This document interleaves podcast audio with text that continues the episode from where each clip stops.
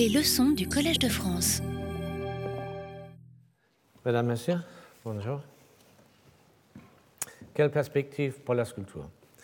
Lorsque l'année dernière, à un moment, on m'a proposé de donner la cohésie au Collège de France, j'ai longtemps hésité parce que je n'étais pas sûr, et je dois d'aller admettre que je ne, je ne le suis toujours pas, d'avoir suffisamment à dire pour remplir une cause d'une heure.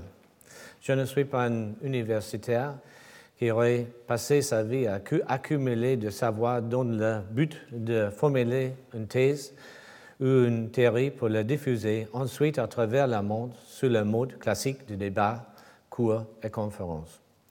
Au fil des ans, j'ai écrit quelques textes relativement modestes sur les thèmes qui se sont euh, présentés au cours de mon travail. Si je les relis aujourd'hui, il y en a beaucoup que je vois maintenant différemment. Certaines choses sont naïves et pire encore, embarrassantes. Sans doute parce que je croyais ardemment en ce que j'avais écrit à, l'époque. J'ai donné plusieurs conférences au fil des années d'une durée d'environ une heure qui ont évolué vers une formulation standard de ce que je concevais comme le développement principal de mon travail et mes idées euh, d'une certaine, manière de l'esprit de mon activité. De plus, dans le contexte de mon travail dans les écoles d'art, j'ai eu de multiples occasions de m'informer personnellement sur certaines œuvres et des idées des artistes du passé et du présent, de, de débattre et de décrire presque chaque aspect possible de l'art et de la pratique de l'art. J'ai eu le privilège d'avoir eu beaucoup de grands artistes comme collègues et les côtoyant, ainsi j'ai eu l'occasion d'entendre leurs idées et opinions sur tout un éventail de sujets. Parfois, c'est un peu par hasard qu'on découvre l'intérieur, le monde de notre artiste. D'autres fois, c'était sur la base de conversations et de discussions auxquelles j'ai participé. Quelle que soit la position des artistes, elles sont très personnelles et toujours prises avec une grande conviction, défendues avec force, et il est compréhensible que bien souvent, il y a eu de grandes différences d'opinion. Cela m'a toujours impressionné que les artistes que j'ai rencontrés soient tous si différents les uns, les uns des autres, même si au fond c'est parfaitement naturel, puisqu'ils sont tous connus pour faire quelque chose d'original.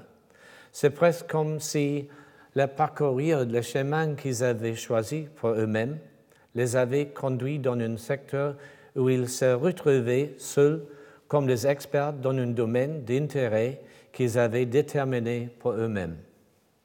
Leur motivation, leur histoire personnelle, le caractère et intérêt, les choses qu'ils ont vues se développer sous l'influence de leurs propres mains, et le cours et la foi sinueux, sinueux et constant de pensée qui accompagnent chaque artiste en train de travailler, tout cela constitue l'ensemble unique des facteurs qui mènent un artiste, un artiste à sa propre réalité qu'il s'est lui-même créée.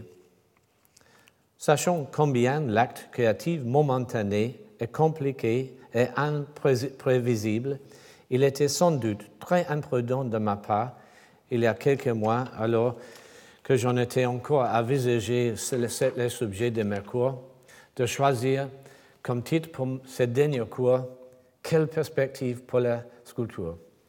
Je crois que ça aurait pu être pire en l'appelant l'avenir de la sculpture, comme si quiconque pouvait savoir l'avenir de quelque chose qui, dans une grande mesure, est passionnant parce qu'il n'est pas possible d'imaginer le développement futur. Et soit, dit-on passant, si quiconque savait à, quoi pourrait ressembler la sculpture dans le futur, il passerait sans, sans aucun doute tout son temps dans son atelier. Il y a toujours eu des tentatives de prédire l'évolution de l'art, en, en remettant à l'identification d'un thème, d'une tendance ou d'une forme ayant un, potentiel de développement. mais la plupart du temps, ces prédictions sont associées à un artiste ou à un groupe d'artistes particuliers. De ordinaire, ces stratégies portent l'empreinte de commissaires ambitieux et de médiateurs artistiques et échouent dès qu'elles ont été reconnues comme telles, la règle étant que toute stratégie en art est une mauvaise stratégie. Marcel Duchamp, Marcel Duchamp est souvent cité pour avoir été visionnaire et prophétique, un joueur d'échecs et maître stratège, mais dont l'œuvre, à mon avis personnel, est intelligent mais résolument tragique. Je me souviens que quand j'étais étudiant à Londres en 1971, il y avait une exposition Robert Morris à la Tate Gallery qui ressemblait un peu un peu à un terrain de jeu d'aventure, beaucoup de matériel, un peu de sens, mais chacun pouvait participer. Même à cette époque, ça avait l'air d'une idée désespérément nouvelle. En même temps, il y avait beaucoup d'excitation parce qu'on disait que Robert Morris tenait régulièrement avec des étudiants, des chercheurs et des artistes des think tanks qui étaient conçus pour poser le les jalons de cours futurs de l'art. Cela faisait vaguement peur, mais je pense souvent combien il est gênant que l'on ait à peine entendu parler de Robert Morris et de son think tank par la suite. Les artistes définissent la forme, l'avenir dans le processus de travail, en vertu du fait que implicitement, dans chaque acte créatif accompli par quelqu'un, on ne sait pas ce que sera le résultat. Là, et la science ont en commun, que l'issue de n'importe quelle vraie quête ou recherche ne peut être prédite ou préétablie.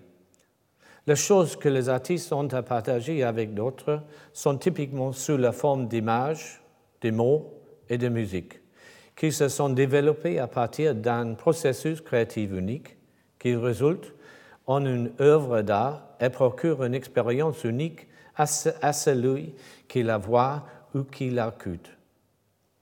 Dans ma leçon inaugurale, j'avais exposé les principaux thèmes de questions qui se sont présentées d'eux-mêmes à moi tout au long de mon travail et qui ont fourni le sujet de huit cours qui sont suivis. L'un des aspects les plus fondamentaux dans le regard, c'est la chose et de toute évidence la relation entre l'acte de perception et les pensées et sentiments qu'il qu engendrait. J'avais donc trouvé important de parler de la relation entre la sculpture et le langage, mais en postulant que la sculpture et les autres formes artistiques, comme la peinture, la danse et la musique, sont en soi les formes différentes de langage est que la traduction de ce langage d'autres formes différentes est limitée. Les artistes ne peuvent pas décrire leur travail dans une autre forme que celle qu'ils ont choisie. Et même si nous essayons, les critiques d'art en particulier, de trouver des mots pour toute chose, le message ou l'expérience vécue à travers une œuvre d'art est inhérent à sa forme matérielle unique.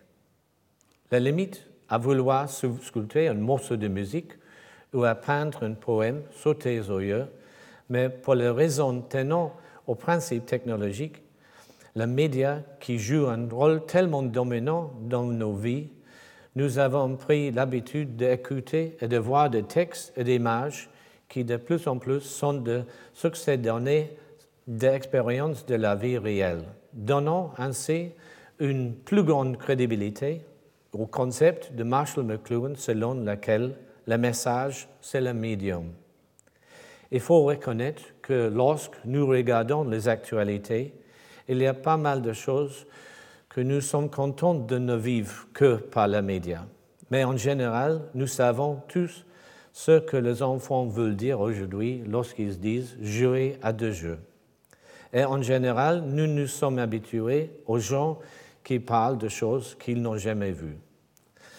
Récemment, en, en traitant avec un groupe d'étudiants, j'ai évoqué au moins 20 œuvres d'art différentes pour lesquelles ils avaient manifesté l'intérêt, dont ils sentaient qu'elles avaient un rapport avec leur propre travail, uniquement pour constater qu'ils avaient à peine vu l'un ou l'autre des œuvres mentionnées.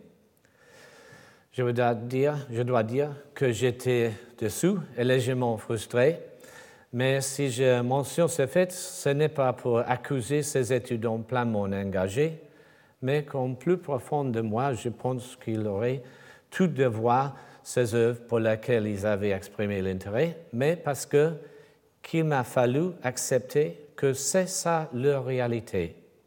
La médiatisation de l'art au cours de 50 dernières années a joué un rôle évident dans le rapprochement de l'art auprès de plusieurs millions de gens et explique sa popularisation.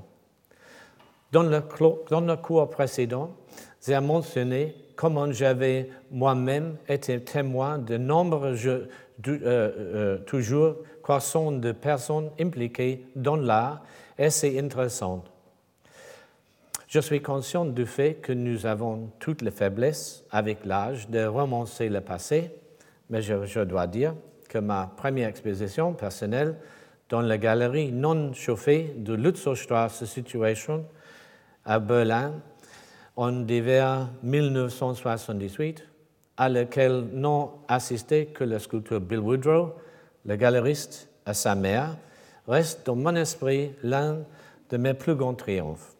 Pendant les années 60, il y a eu un procès dans l'usage de la photographie, de la vidéo et du film pour documenter la sculpture faite en extérieur, sur la falaise côtière de l'Australie, dans le désert de l'Arizona ou dans le codier des Andes à par, par exemple.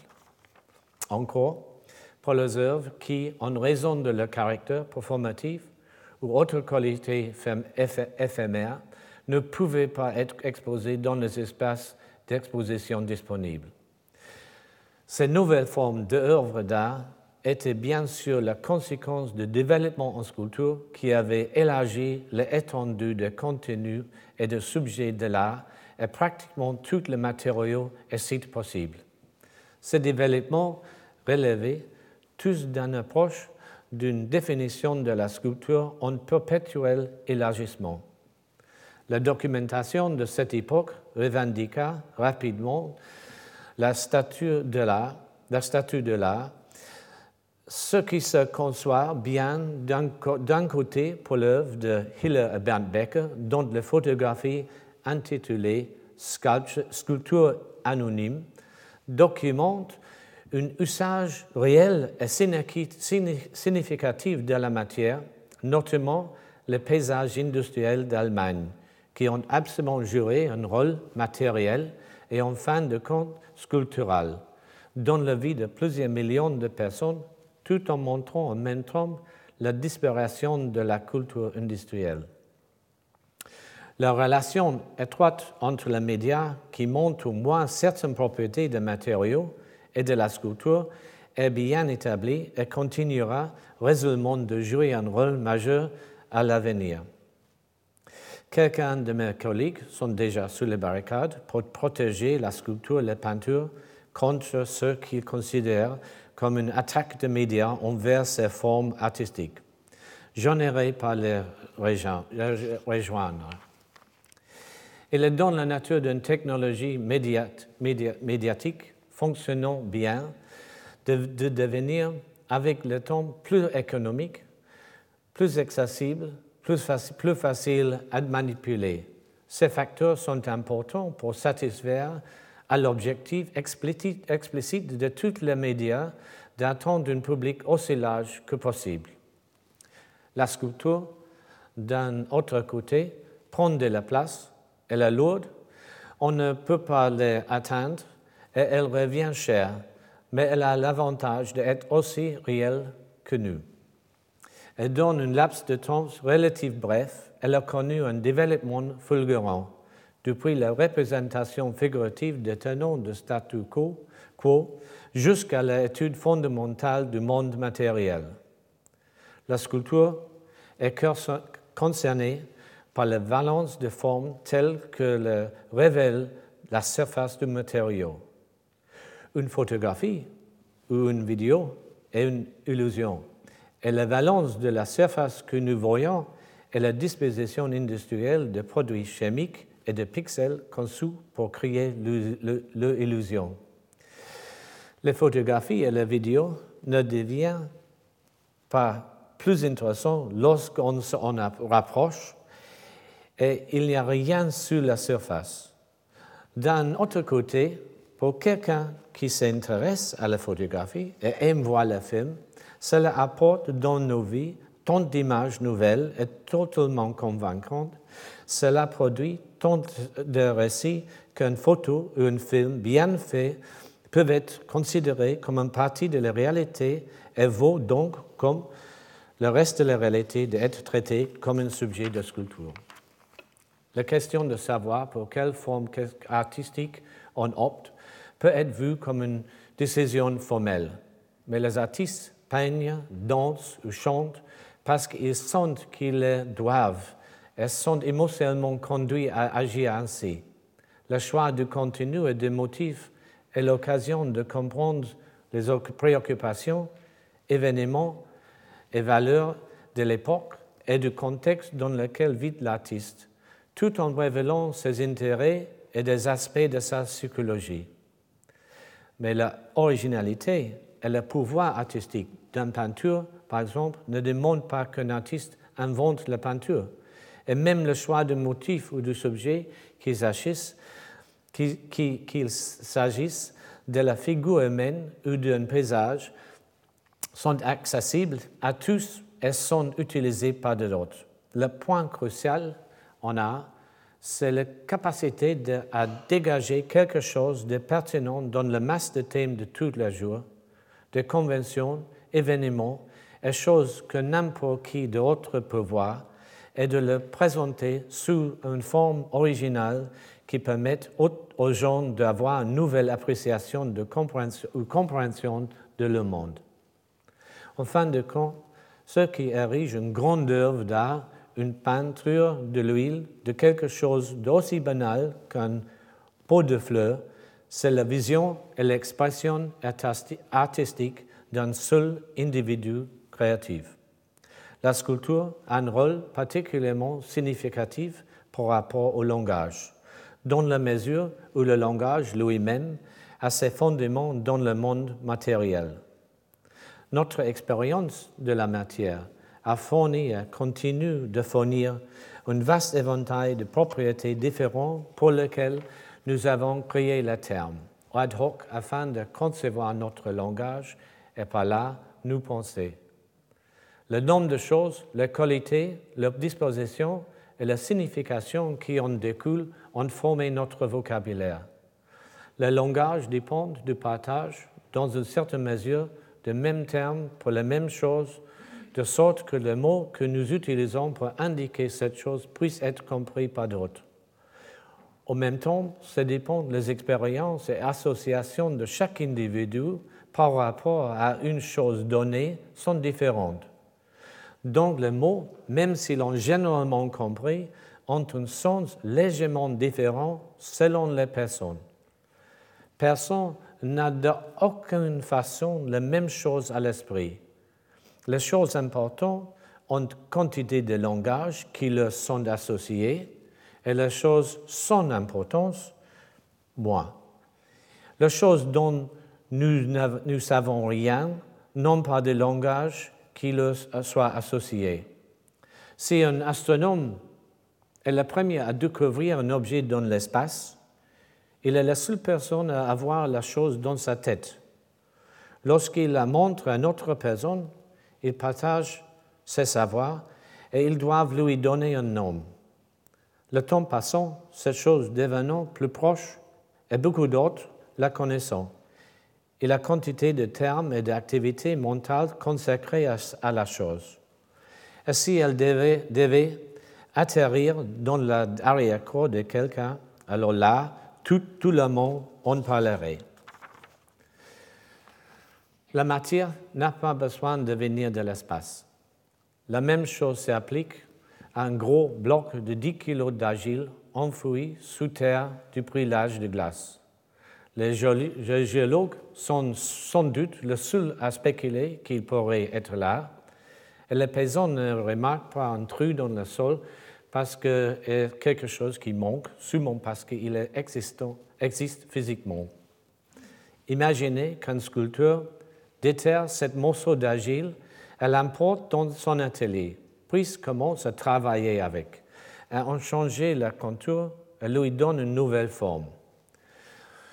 Au bout d'un certain temps, il abonde le morceau d'argile seul établi, à la vue de n'importe qui rentrant dans la pièce. Il est alors devenu un morceau d'argile qui transmet désormais des idées et des émotions. La science et la sculpture donnent toutes les deux une signification à la matière. La connaissance de la science nous donne à propos de l'univers matière change tandis que les données scientifiques s'accumulent et que la théorie change, mais elles dépendent du fait que chacun ait fondamentalement la même information en tête.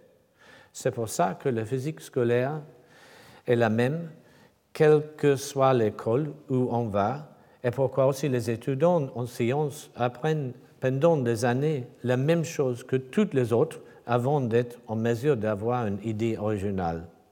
Finalement, la science peut être répétée et prouvée de façon objective. C'est une tentative collective d'expliquer notre réalité.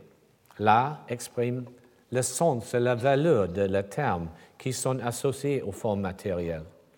Ces termes-là, contrairement aux termes mathématiques qui sont la base de toute la science, sont différents. Pour chaque individu et peuvent être différents des mêmes pour les mêmes personnes.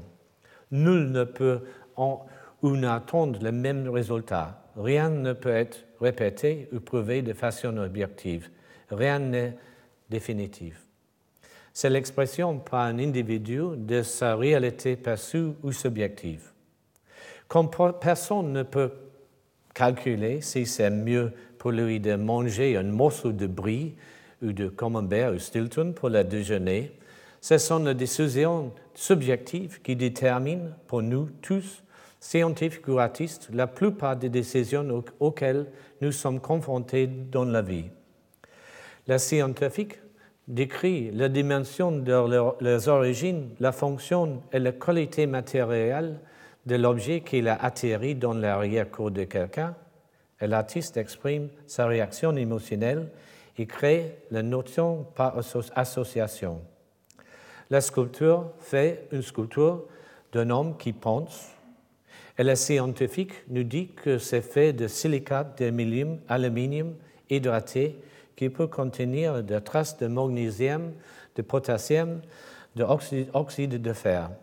Ces deux approches apparemment tout à fait différentes pour l'évaluation du monde matériel sont toutes les deux essentielles et complémentaires. En révélant des fondements de la matière, la science peut nous fournir la connaissance pour tirer le meilleur profit de la matière qui nous entoure. Ce qui a coupé court à plusieurs spéculations fausses et onéreuses et des idées qui, ont souvent été utilisées à mauvais escient par les gens sans scrupules mais nous a adressé en même temps un tableau de notre position dans l'univers qui ne fait aucun doute sur la précarité de notre situation. Là, établit les valeurs esthétiques qui sont tout autant d'une nécessité biologique existentielle, nous aidant dans nos choix et définissant nos buts et valeurs, qu'une occasion de se réjouir de notre existence en tant que d'être doué d'intelligence et de réflexion. Là exerce une emprise et agit sur les réactions émotives qui influencent la majeure partie de nos vies, plus que de la pensée rationnelle. Et il nous offre les idéaux qui nous encouragent à défier une réalité matérielle prédéterminée et impassible. Depuis le début de cette série de cours, j'ai essayé de placer la pratique de la sculpture au sein de contexte plus large d'un développement de la matière dans notre environnement. Pour ce faire, on peut bien sûr commencer avec la théorie moderne de la création, celle du Big Bang, et la formation de particules nucléaires, des atomes et molécules qui constituent les éléments et composés chimiques que nous croyons pouvoir trouver dans tout l'univers. Eh bien, que les récentes découvertes de la matière et l'énergie noire nous rappellent une fois de plus notre ignorance. Cette description scientifique de la façon dont notre univers a pu se former fait partie du programme scolaire standard. Tout comme la description que j'ai trouvée très sculpturale de la façon dont la matière s'est développée à partir d'éléments chimiques simples pour devenir des composés complexes, puis de molécules organiques prébiotiques qui ne sont qu'un pas de devenir vivantes. Sculptural, parce que j'imagine toujours quelques grosses molécules organiques vautrées dans une soupe chaude d'éléments chimiques réagissant et interagissant avec les autres molécules et changeant ainsi d'allure et de forme. Et à chaque nouvelle forme ou position, même pose, elle devient une nouvelle matière avec des caractéristiques différentes et qui nous donnent un nom pour nous aider à les distinguer les unes les unes des autres. C'est alors sûrement que démarre l'histoire fabuleusement complexe du développement des organismes vivant sur cette planète ce que nous appelons l'évolution. Un développement matériel d'une complexité si imposant, si imposant qu'il défie notre imagination et qui semble même tellement insaisissable pour certains qu'ils préfèrent ne pas y croire. Outre toutes les formes matérielles qui nous entourent, il y a des milliers de nouveaux matériaux que nous avons fabriqués nous-mêmes on ne pourrait probablement trouver une telle variété de matériaux qu'en découvrant éventuellement une autre planète habitée. cela signifie que l'être intelligent fait partie du développement universel du matériau. Et certains matériaux que nous avons créés montrent également des signes d'intelligence. Ça signifierait qu'il y a une vraie progression dans le développement de la matière développement dans lequel nous sommes impliqués. Tous ces développements matériels révèlent clairement, au niveau le plus profond, la relation entre la forme et l'essence. Chaque forme différente est une chose différente, avec un nom différent, avec une conséquence différente pour nous, et donc avec une signification différente. Changer la forme signifie lui donner un nouveau nom, une relation différente et un sens différent. En un mot, c'est de la sculpture. L'immense variété de formes que la matière a prises ou essaie de prendre en cherchant le plus adapté pour survivre au gré des contingences suggère un potentiel de possibilités non réalisées encore plus grand, peut-être même infini. De même que les artistes, aussi bien dans le passé que dans le présent, se sont tournés vers l'objet de phénomènes naturels, le tournesol, le coucher de soleil, le paysage, comme sujet ou inspiration pour le travail, cette masse apparaissant naturellement de forme non réalisée est devenue un motif et une source importante en art, tout en acceptant le principe que les formes sont les conséquences d'un certain ensemble de conditions il est logique que la réciproque de ce principe causal et formal signifie que toute forme nouvelle créée pose ou propose un nouvel ensemble de circonstances. Toute fiction et récit fantastique, de Iliade et de Théogonie au voyage de Gulliver, Alice au pays de Mavier ou juste Avatar, se base sur la définition de formes vivantes qui n'existent pas dont les attributs quand le prêtre détermine le terme sur lequel se base une nouvelle réalité. Depuis ses débuts, il y a des dizaines de milliers d'années, et notamment au tout début du développement de l'homme moderne, la sculpture, qui peut être considérée ici comme la représentation de la plus durable de toutes les formes artistiques, s'est toujours occupée de représenter la non-existante. Au fond des mondes de civilisation de plus anciennes s'est trouvée la créature mythique, étant reconnu que toutes les créatures vivantes ont des attributs qui leur ont permis de servir et qu'elles possèdent une force vitale, un esprit ou une âme qui s'exprime sous la forme de la différente apparence physique? Les humains sont toujours de reconnaître, de reconnaître, comme nous le faisons aujourd'hui, que leur capacité à maîtriser, maîtriser les éléments était limitée et que c'était d'autres forces qui agissaient en arrière-plan de la réalité environnante. Toutes les formes artistiques ont été utilisées pour donner des images de ces forces et de ces mages, qui ont été créées par toutes les cultures sur chaque continent et à toutes les époques, procèdent d'un ensemble, d'un ensemble de références généralement restreints. Il ressemblait souhaitable sinon totalement logique, que ces forces au Dieu qui, ait quelque ressemblance avec l'homme, que ces personnifications qui, ont résulté usurpent certains pouvoirs des animaux qu'ils respectaient, et que les actions et motivations à agir soient basées sur les idées, valeurs et émotions également semblables à celles des êtres humains. Dans le passé, dans le passé la sculpture a été définie et limitée à la, fois par le choix de subjets et par les matériaux disponibles. Le principal motif était évidemment les, êtres humains et les animaux, notre propre figure étant toujours ce que se comprend la chose qui nous concerne le plus.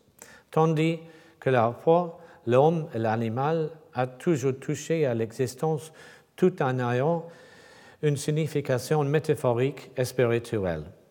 Faire de la sculpture figurative est une manière de réfléchir sur notre état, sur les conditions de notre existence et sur notre sort ou notre destinée possible. Il n'est pas possible de représenter la figure humaine aujourd'hui en copiant seulement l'extérieur d'un modèle idéalisé avec l'effet de peau, de muscles et de haut. Nous connaissons notre génétique et notre biologie, notre évolution, notre histoire, contexte social, subconscient, nos rôles politiques, économiques et écologiques. Nous nous voyons apparentés à tous les autres êtres vivants avec lesquels nous partageons notre planète, ici et maintenant, et qui a jamais existé. Lorsque l'on regarde le dessin de William Blake, on a parfois l'impression qu'il a découvert l'évolution avant Charles Darwin. Néanmoins, l'évolution et la génétique ont fourni un modèle pour des modifications qui allaient donner plus de pouvoir aux êtres humains et qui ont engendré une large caste d'êtres supérieurs, améliorés, n'ayant rien de mieux à faire que de, de tabasser une bande de petits délinquants. C'est pathétique, mais inoffensif, comparé au réel possibilité que nous avons aujourd'hui de modifier la forme de la vie qui nous entoure. En aucun cas, je ne voudrais laisser entendre que les artistes devraient être autorisés à intervenir dans la modification génétique, bien que j'ai souvent pensé que la conséquence logique du travail de Damien Hirst serait qu'il se clone lui-même. Mais je ne crois pas non plus que le pouvoir de modifier biologiquement la planète devrait être entièrement laissé aux mains des scientifiques sous le contrôle de politiques et d'hommes d'affaires. Je serais naïf, il serait naïf d'imaginer que cela pourrait être empêché et c'est trop tard pour l'interdire, puisque ça se passe déjà. Ça sera bien sûr hors de portée de sculpture d'aujourd'hui, mais si les artistes considèrent sérieusement que leur rôle est le produit, produit de changement, que le rôle est de produire des changements significatifs dans la matière, c'est au moins quelque chose qui nous conduit à repenser le rapport entre l'art et la science et la technologie. La science est la meilleure méthode que nous ayons développée pour observer et analyser notre réalité matérielle. Les bases pour un meilleur usage de la matière nous sont données par la science et la technologie. La science et la technologie ont eu de nombreux effets positifs sur notre existence mais elle donne aussi à la politique et au commerce le pouvoir et les moyens de détruire l'environnement naturel. Nous laissons dans une réalité, nous laissons dans une réalité matérielle tristement répétitive et oppovarée. Rien n'existe sans cause. Il y a un univers entier pour lequel nous sommes constamment à la recherche de causes. La chose que fondent les êtres humains sont causés par une stratégie, stratégie de sa vie constantement à utiliser des matériaux autres que nos propres corps pour nous donner plus de pouvoir sur la matière qui nous entoure. Les règles et le mécanisme de l'utilitarisme pur sont très stricts. L'outil le plus efficace servi avec son propriété jusqu'à ce qu'on s'agisse un meilleur pour reprendre sa fonction. Et si, nous ne sommes pas en possession de la meilleur outil, quelqu'un d'autre a potentiellement l'avantage sur nous. Cela peut être le cas dans une lutte ouverte pour la survie, lorsque l'homme ou l'arme la plus grande et la plus forte l'emporte, mais heureusement, le fait que les humains s'en remettent aux qualités et talents de spécialistes rend la situation autrement plus compliquée et on pourrait presque dire plus humaine. L'esthétique est le processus d'une importance existentielle pour évaluer le monde matériel qui fournit la base de toutes les décisions en art et dans chaque aspect de la, de la vie. Aussi importante, que soient les décisions esthétiques, ce ne sont pas les constantes. Et comprendre quelque chose comme magnifique ou autre ne vaut que par rapport à nos besoins existentiels. L'idée de chacun, que chacun a de beauté est différente parce que nous vivons tous dans des conditions différentes. Notre organisme se tourne vers la meilleure condition de vie en prenant des décisions esthétiques. Le ladder est toujours ce qui pourrait porter atteindre à notre existence ou l'échapper. La plus grande menace pour notre existence est un environnement formé par un, capitalisme global et radical, technologiquement, technologiquement assisté, qui n'a d'autre mortal que la cupidité. La sculpture n'est pas là pour décorer le raté de l'urbanisme, et il ne s'agit non plus de mettre la sculpture dans la forêt pour la rendre plus intéressante.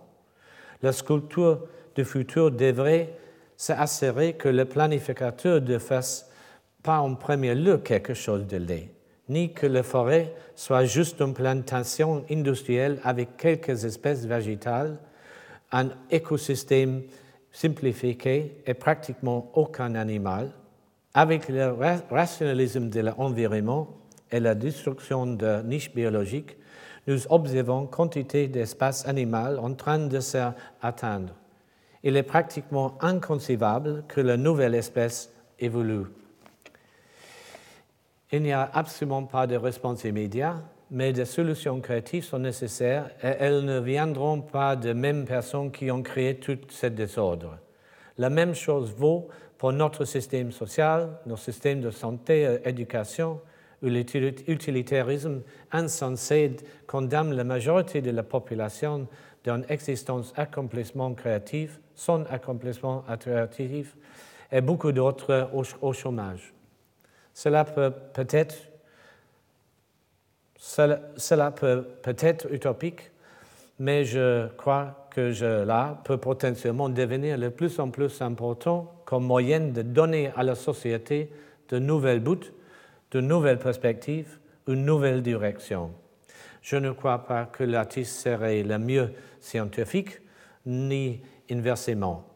En fait, j'ai une grande aversion contre l'actuel lubie de l'art pseudo-scientifique, mais la séparation et le manque de, discours entre la science et l'art ont conduit à une perte de compréhension de la science de, la part des artistes et un manque de compréhension de la part des scientifiques qu'il y a bien plus de l'existence humaine que de ce monde savoir de quoi nous sommes faits. Je ne suis pas croyant. Et je suis, je suis donc inclin à accepter, à saluer les explanations que nous donnent les sciences sur les origines de l'univers ou même de multivers? Ma conviction repose sur la nature sublime et la complexité imposante, imposante du monde matériel, même si cela ne répond à aucune question, mais on pose encore plus indépendamment de savoir quoi la plus intelligent parmi nous, nous arrivons tous à un horizon au-delà duquel nous sommes guidés par nos croyances. Nous acceptons donc que toute la croyance soit irrationnelle et probablement fausse, mais qu'elle fasse partie intégrante de l'existence humaine et soit en un sens incontestable. Il est donc surprenant qu'elle soit la source de tant de contentieux. Il est logique que certains essaient, presque avec excès, de visualiser leurs croyances, et tout aussi logique que d'autres interdisent de telles représentations. La loi de la physique nous montre clairement à quel point, à quel point la plus grande partie de notre existence est prédéterminée. Cela dit, à un niveau humain, nous sommes tout affairés à planifier notre avenir et moi, je suis là en train de parler de perspective de la sculpture, bien que cela soit aussi sans aucun doute prédéterminé. Ce que soulever des questions relatives à la cause, la raison et la force conductrice derrière la qualité apparemment innée de la matière. Pour se vivre et se déployer, ont des formes toujours plus entropiques. Un autre sujet d'intérêt pour la future sculpture touchera certainement au fait que bien que la sculpture soit une réponse à la matière, elle dépend aussi dans une certaine mesure de notre connaissance du matériau, ce que peut être, important s'il agit d'une pierre particulièrement solide ou un serpent à sonnette. Le une comme l'autre n'a pas changé d'apparence de ces 100 dernières années. La différence étant qu'il existe sur les deux un volume de connaissances autrement plus vaste aujourd'hui. La géologie, la biologie, l'histoire et la chimie créent un monde d'informations sans cesse croissant. Les quarks, l'atome, le boson de Higgs, le virus, le photon, la gravité, la deuxième dimension, les cordes, le pulsar, idée, théorie, occasion, émotion, la réalité virtuelle sont le nouveau sujet invisible de l'art. Sans devoir être, être scientifique et sans avoir la connaissance scientifique spéciale, nous sommes soumis aux résultats de la science et de la technologie qui dictent presque tous les aspects de nos vies à tel point que nous ne pouvons imaginer le cas et ne pourrions probablement y survivre longtemps si tout le développement matériel qui nous aide au quotidien nous faisait défaut et nous renvoyait à ce qui peut être considéré comme un état naturel. Si on prend le moment où quelques ancêtre lointain a utilisé un bâton pour se défendre, jusqu'à notre présence ici, dans l'environnement créé à 100%, par l'homme, c'est cette salle de cours, on peut imaginer que le progrès ultérieur de développement matériel sera causé par nos besoins et se poursuit encore. Je trouve cependant important de, de voir de, ce développement non pas seulement comme l'histoire de quelque chose d'exclusivement humain, mais comme relevant d'une propriété générale de la matière. Chaque être vivant est un produit de son environnement Il est donc aussi bien une modification de la matière qui l'entoure, qui lui-même modificateur est de cette, de cette matière. Prendre un bâton et se sur le sol, respirer l'oxygène, vivre dans un arbre, manger une pomme, construire un nid, creuser une galerie de souterrain, un rayon de miel, le barrage d'un casteur et un oiseau avec un brindille dans le bec sont autant de prolongements matériels qui facilitent la survie. Tout comme construire une maison, porter une bague, conduire une voiture, se mettre du plafond ou porter une portefeuille sont les prolongements matériels qui nous donnent de pouvoir sur notre entourage. La sculpture est un extraordinaire prolongement matériel d'existence humaine. Je suis là aujourd'hui en tant qu'homme de 64 ans, pesant 75 kilos, mais mon prolongement en sculpture pesait plusieurs temps et plus que moi et survivre l'étendue de ma propre vie. J'ai passé la plus grande partie de ma vie à essayer de faire en sorte que la matière fasse ce que j'ai envie qu'elle fasse. Mais en fin de compte, je me demande si ce n'est pas plutôt moi qui ai fait ce que la matière m'a dit à faire. La matière attend de nous tout être formé et de nous former. La sculpture a un aspect évolutionnaire indéniable et il reste à voir ce que c'est vivre. Le rôle de la sculpture dans la société et la relation de sculpture avec le public a pris de nombreuses formes différentes dans le passé.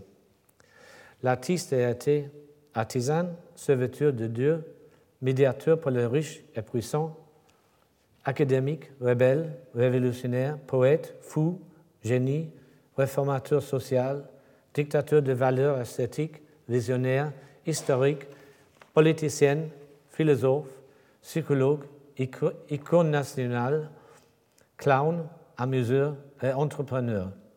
Le cœur de ce rôle, la sculpture joueront-ils à l'avenir? Est impossible à dire. Mais nous vivons une époque dans laquelle l'art a endossé un rôle majeur pour la société, pas seulement en créant les formes et contours du présent et du futur, mais en élargissant l'étendue et le regard porté sur les valeurs, sujets et contenus portés à l'attention du public. Des artistes comme Joseph Beuys et de Mario Merz furent de, les années 50 parmi les premiers, premiers à faire des rapports de la Rome avec la nature à l'environnement en question importante. Plusieurs artistes ont abordé le sujet du subconscient, de la sexualité et divers aspects des rapports humains, tandis que le travail d'autres artistes est le symptôme, pour ne pas dire l'incarnation de transfiguration, toujours irrésolu de la modernité, du constructivisme et du postmoderne. La nature globale de l'art était déjà bien établie vers la fin des années 60. Les, commodités artistiques ont transformé de nombreuses situations sociales et urbaines. Et l'art continue à jouer un rôle majeur de libéraliser dans nombre de sociétés du monde, comme il l'a fait, aux États-Unis et en Europe ces, dernières, ces 100 dernières années.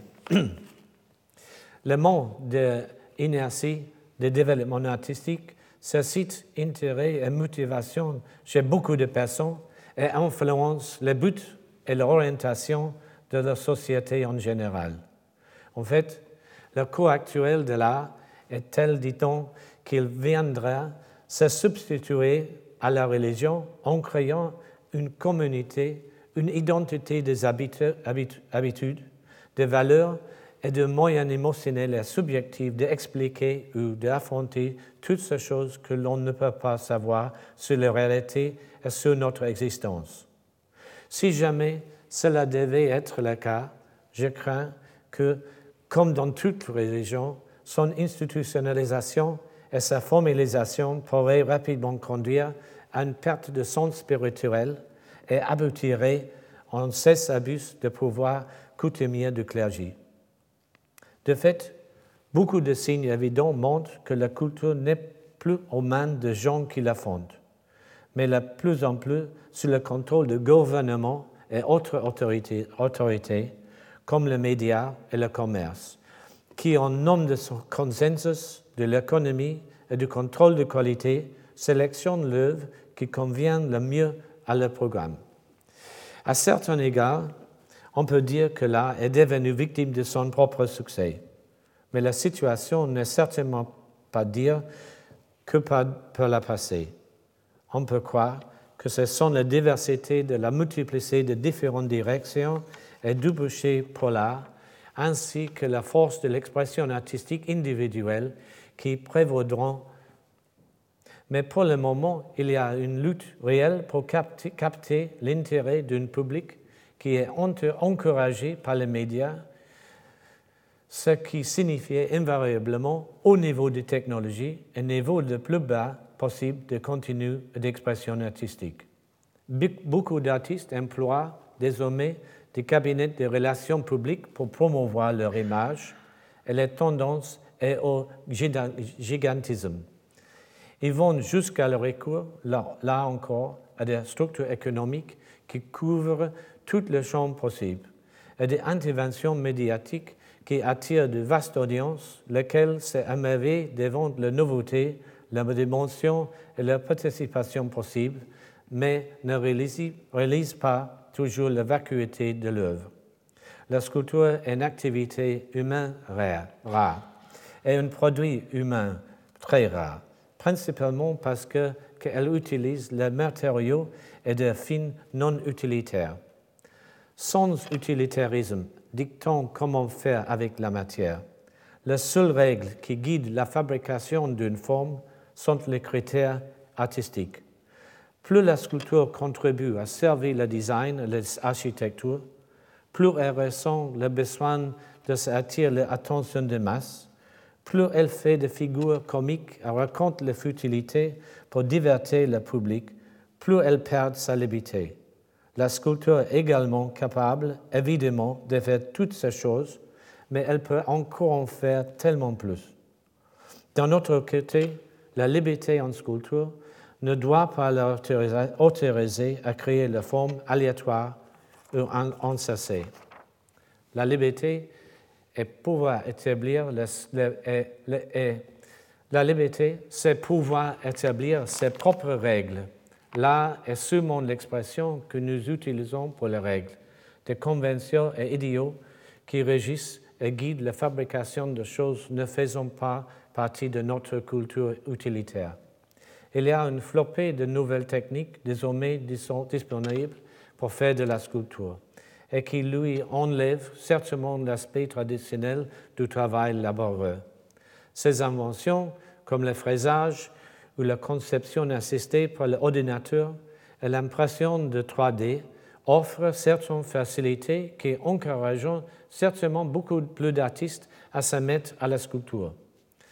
Les inconvénients sont que si l'on n'est pas en prise avec le matériel réel, il est difficile d'apprendre quoi que ce soit d'autre qu'un programme déjà conçu par un tiers. Et qu'un simple reproduction de choses scannées et fabriquées en machine ne, présente que vraiment des qualités abstraites ou artistiques et qu'il faut bien souvent passer par un processus émotionnel pour toucher au cœur de l'art. Ces nouvelles techniques et beaucoup d'autres qui se présenteront à l'avenir donneront à la sculpture non seulement de nouvelles moyennes techniques, mais aussi de nouveaux horizons. L'investigation où l'investissement du monde matériel n'est nullement à ses fins. Au contraire, je sens, comme toute sculpture doit le sentir aussi, que cela ne fait que commencer. Il n'y a plus que la sculpter dans la matière. Et c'est avec une grande impatience que nous attendons son évolution. Le principe absolu, absolu reste qu'il y a beaucoup plus de choses qui n'existent pas que les choses qui existent. Merci pour votre attention. Retrouvez tous les contenus du Collège de France sur www.colège-2-france.fr.